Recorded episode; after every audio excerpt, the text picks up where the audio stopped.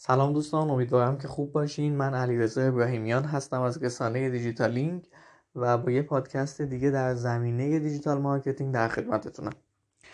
توی این پادکست خیلی نمی‌خوام بحث آموزشی رو داشته باشم بیشتر راجع به آداب حضور در شبکه اجتماعی می‌خوام صحبت کنم.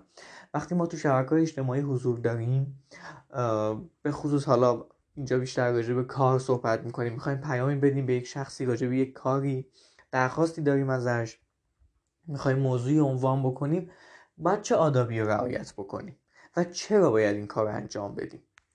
بیشتر راجع به این موضوع می‌خوام صحبت بکنم به خاطر اینکه ما باید این آداب رو بدونیم تا بتونیم حضور داشته باشیم. اگه نداشته باشیم ممکنه از افرادی که باشون در ارتباط هستیم گلمند بشیم و بگیم که چرا با ما خوب برخورد نکردن ارتباط خوبی با ما نداشتن اما دلیلش اینه که مشکل خودمون بودیم. یعنی یک سری آداب رو رعایت نکردیم که این اتفاق افتاده که خیلی هم راجبش صحبت میشه ولی من هم لازم دونستم که راجبش صحبت بکنم.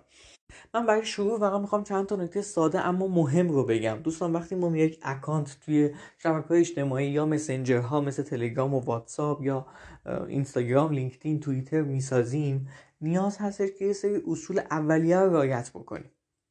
و به اونها پایبند باشیم و بر اون اساس سازه بتونیم مثلا اکانت رو ایجاد بکنیم. یعنی ابتدای کار اون به بسم الله باید این موارد رو رعایت بکنیم. حالا اون موارد چیه؟ من اینجا بیشتر می‌خوام راجع به کار صحبت بکنم. فرض کنید که شما توی لینکدین به عنوان کسی که فعالیت دارین می‌خوان حضور داشته باشین یا توی تلگرام و واتساپ می‌خواین با افرادی صحبت بکنیم که در مورد کار هست. در مورد شغل در, مورد در مورد کارآموزی در مورد یادگیری هر چیزی. اونجا اولین چیزی که باید داشته باشین عکس پروفایل. فردی که می‌خوایم باش صحبت بکنین خب هیچ شناختی از شما نداره. بهترین کاری که می‌تونین بکنین که یه عکس پروفایل مناسب برای خودتون قرار بدین. من شاید بتونم بگم که توی این سه چهار سالی که با افراد مختلفی توی تلگرام صحبت کردم شاید بیش از هزار نفر واقعا. خیلی بیشتر فکر می‌کنم بیشتر باشه واقعا صحبت کردم. درصد زیادیشون عکس پروفایل نداشتن. این نداشتن عکس پروفایل خب یه, یه نقطه ضعفه یه چیزیه که آدم نمی‌دونه با کی داره صحبت می‌کنه. اولین چیز به نظر این داشتن عکس پروفایله. حالا خیلی جالبه بهتون بگم که من راجع به این موضوع حتی تحقیق کردم. حتی خیلی محترمانه از چند تاشون پرسیدم که واقعا چرا این اتفاق میفته چرا شما به عنوان یک آقا یا چرا به عنوان یک خانوم عکس پروفایل ندارین؟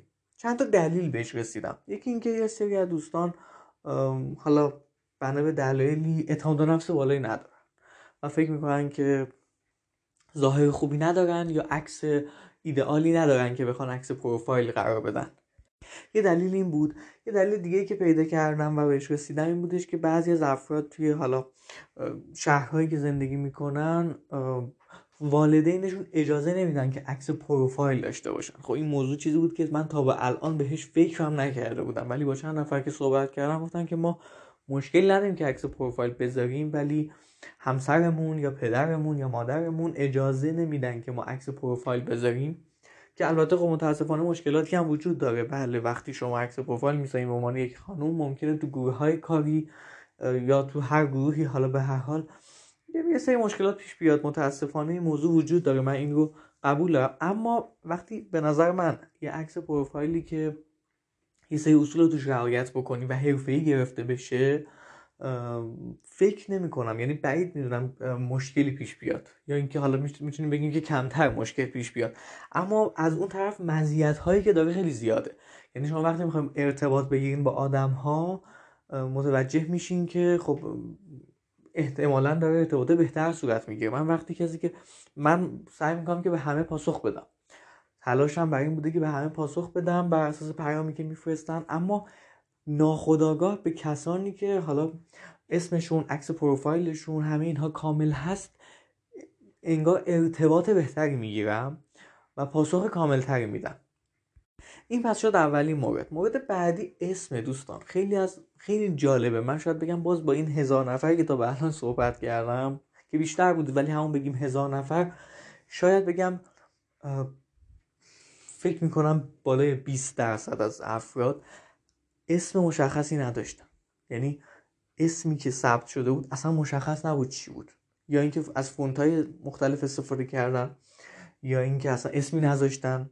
و این هم دوباره یک نقطه ضعف. حالا اوکی بگیم مثلا عکس پروفایل مشکل داره به هر دلیل. دیگه اسم چرا نباید وجود داشته باشه؟ یعنی اینو من اصلا نمی‌تونم بفهمم. وقتی شما میید با شخصی راجع میگم کار صحبت می‌کنین این مورد رو باید رعایت بکنین. چون دیگه شما اینجا فقط با دوستان و آشنایان خودتون صحبت نمی‌کنین که شما رو بشناسن.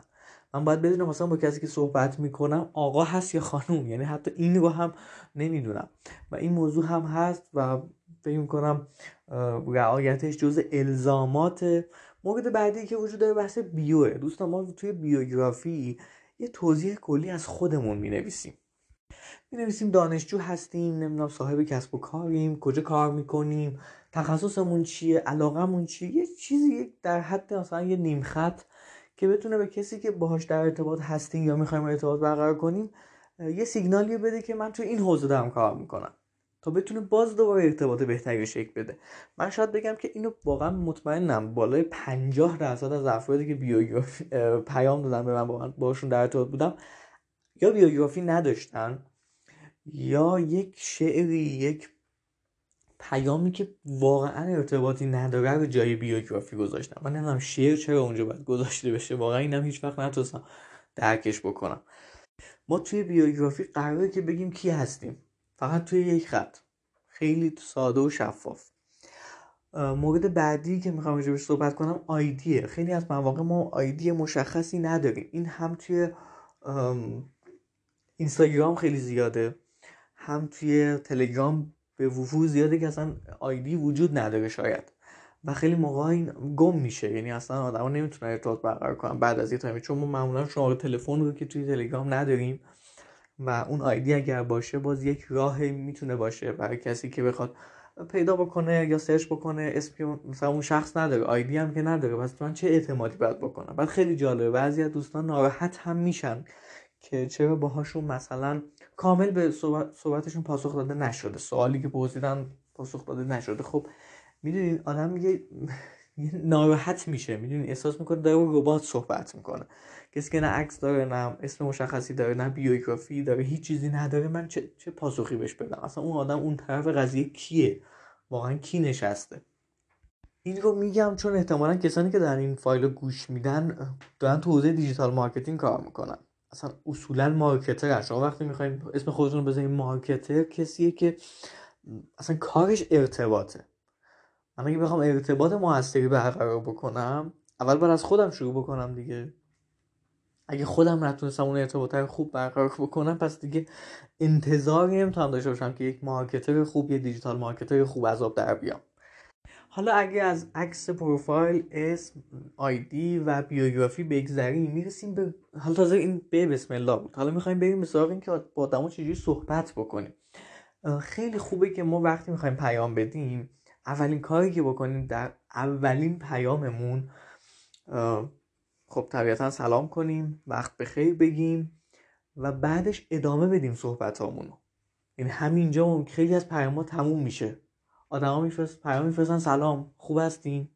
بعد منتظرن که مثلا اون شخصی که اون طرف قضیه هست بیاد سلام احوال پرسی کن سلام بله خواهش می‌کنم. شما خوبین؟ چه خبر؟ اوضاع چطوره؟ نه اینجور نیست.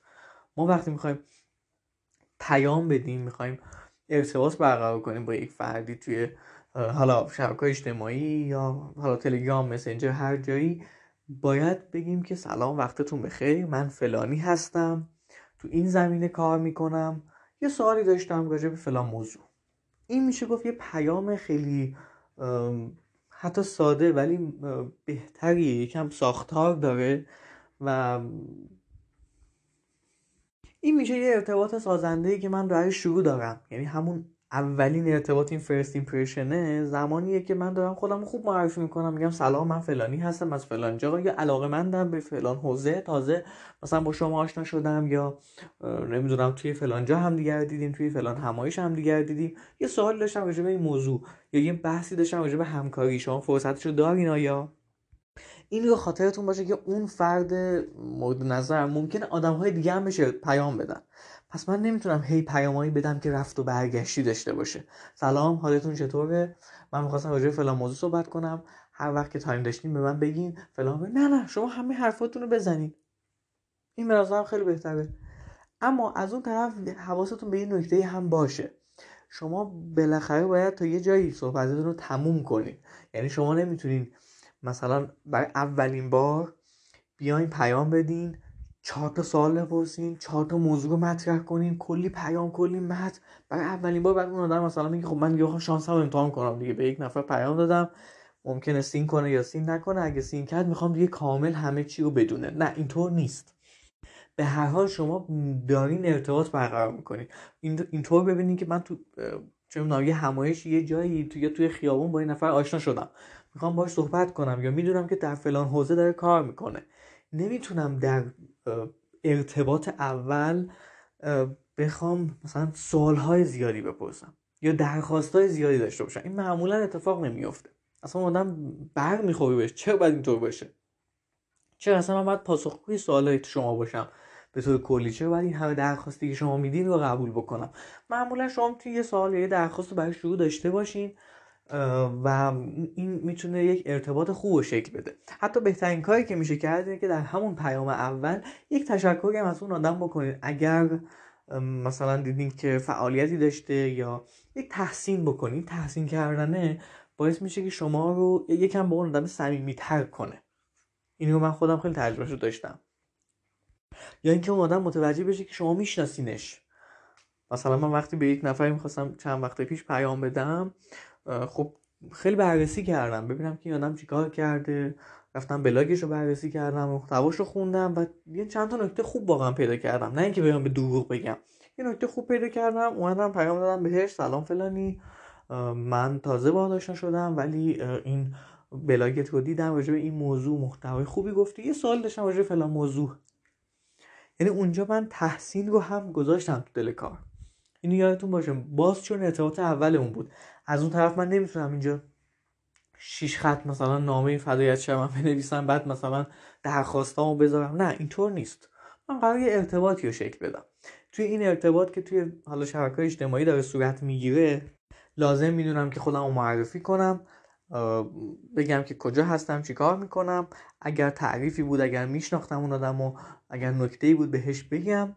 و بعد تازه درخواستم رو انجام بدم. حتی اگر خواستم انتقاد هم بکنم به نظر من بهترین حالت اینه که در وهله اول در ارتباط اول باز اگر نکته مثبتی دیدم نکته مثبت رو بگم. چون آدم ممکنه حالا من که شناخت ازش ندارم ممکن اصلا من جواب نده. ممکن جواب داد اصلا به هم بریزه. من که قرار نیستش که آدم رو به هم بزنم. من قرار هستش که یک نکته بگم. اوکی من یه انتقادی دارم از صحبت شما از موضوع شما. نمی‌تونم برای اولین بار بیام سری نقد کنم. این اتفاق باز دوباره نتیجه عکس میده. حالا راجع به آشنا شدن و ارتباط واقعا میشه ساعت صحبت کرد. منم تخصصی درش ندارم فقط چند کلمه تجربه رو گفتم. اما یه کتابی بهتون معرفی می‌کنم که من اینو خوندم و واقعا لذت بردم. کتاب سیاه که جفری گیتومر نویسندش هست. و اگر توی گوگل هم search کنیم بهش احتمالا می‌رسین. در واقع عنوان اصلی کتاب هنر آشنا شدن با افراد با نفوذه. و به نظرم کتاب فوق العاده کلی نکته گفته کلی نکته گفته که خیلی می‌تونه براتون مفید باشه. و در آخر چند تا نکته بگم. اگر شما به خواستتون نرسیدین یعنی پیام دادین یه سوالی داشتین درخواستی داشتین یا هر چیزی و به هر حال از طرف اون شخص ممکن نشد ناراحت نشین یه دفعه همه چیز رو به هم نزنین که اون آدم فکر کنه که تو به الان با یک نقابی اومده بودین جلو. کلی تعریف کردین بعد این درخواست رو داشتین بعد اون آدم نگفته بعد شما کلا به هم ریختین و همه چیز رو به هم زدین. این موضوع هم خیلی مهمه چون این تجربه رو توی کسب و کار خودمون هم داشتیم. دوستانی که پیام می‌دادن و حالا ما راهنماییشون می‌کردیم که کار دیگری انجام بدن و بتونن از سرویس ما استفاده کنن. بعضیشون واقعا ناراحت می‌شدن و می‌گفتن یه چه وضعیه؟ شما فقط به فکر پولی شما فقط چون سوالی که داشتن سوال تخصصی بود و اونو باید یک فردی که تخصص اون کار داشت پاسخ می‌داد. و اون فرد خب زمانش رو باید بذاره علمش رو باید بذاره کلی بعد تایم بذاره بخوایم اینجوری جواب بدیم. باز دوباره گفتم شما به این نگاه بکنین که اون به اون فرد یا به اون مجموعه که دارین پیام میدین فقط شما پیام نمیدین. آدم های زیادی هستن که پیام میدن. و اون آدم باید کار زندگیش کلا بذاره و پاسخگوی پیام ها باشه اگه بخواد همه رو راضی نگه داره. همین امیدوارم که نکته که گفتم براتون مفید بوده باشه. خیلی ممنون که به این پادکست گوش دادین و خدا نگهدار.